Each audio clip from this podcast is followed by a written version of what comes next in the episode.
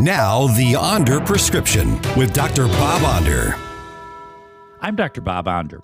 Today, the Missouri House passed the Senate version of the SAFE Act to protect kids from the gender groomers and quack doctors who would exploit them for their own ideology and profit.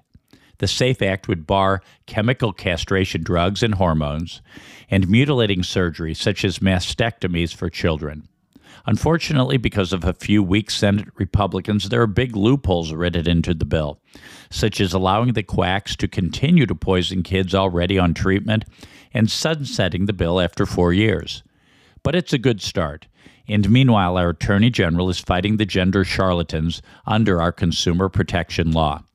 Kudos to Senator Mike Moon, our Attorney General, and others who fight the good fight to protect our kids. I'm Dr. Bob, and that's my prescription. Find more Dr. Bob Onder at bobondermo.com.